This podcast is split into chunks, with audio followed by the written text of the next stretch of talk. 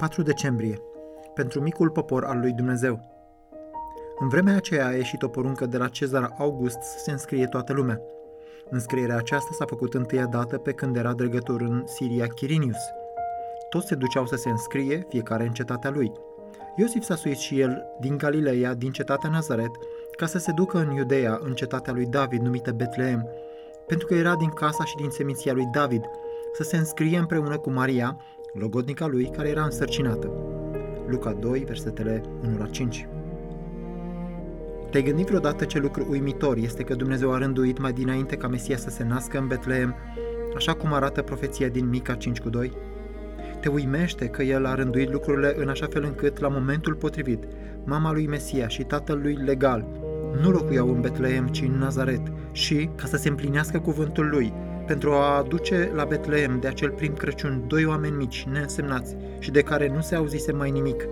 Dumnezeu a pus în inima lui Cezar Augustus gândul ca tot Imperiul Roman să fie supus unui recensământ și ca fiecare om să călătorească până la locul natal, un decret pentru întreaga lume, ca să miște doi oameni pe o distanță de aproape 110 km.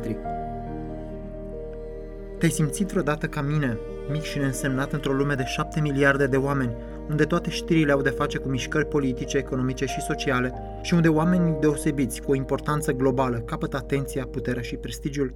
Dacă da, nu lăsa ca acest lucru să te facă nefericit sau să-ți prăbușească inima.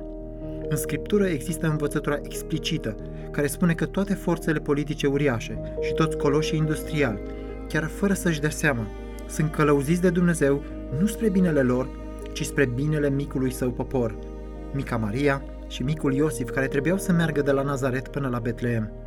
Dumnezeu scutură un întreg imperiu ca să-și împlinească cuvântul și ca să-și binecuvinteze copiii. Să nu crezi că dacă treci prin necazuri în mica ta lume, mâna lui Dumnezeu s-ar fi scurtat. Ceea ce El caută cu toată inima nu este prosperitatea sau faima noastră, ci sfințenia noastră. În acest scop, El stăpânește peste întreaga lume, așa cum spune Scriptura în Proverbe 21 cu 1, citez, Inima împăratului este ca un râu de apă în mâna Domnului, pe care El îl îndreaptă încotro vrea. Am încheiat citatul. Iar El o îndreaptă întotdeauna către scopurile sale mântuitoare, sfințitoare și veșnice, în beneficiul poporului său.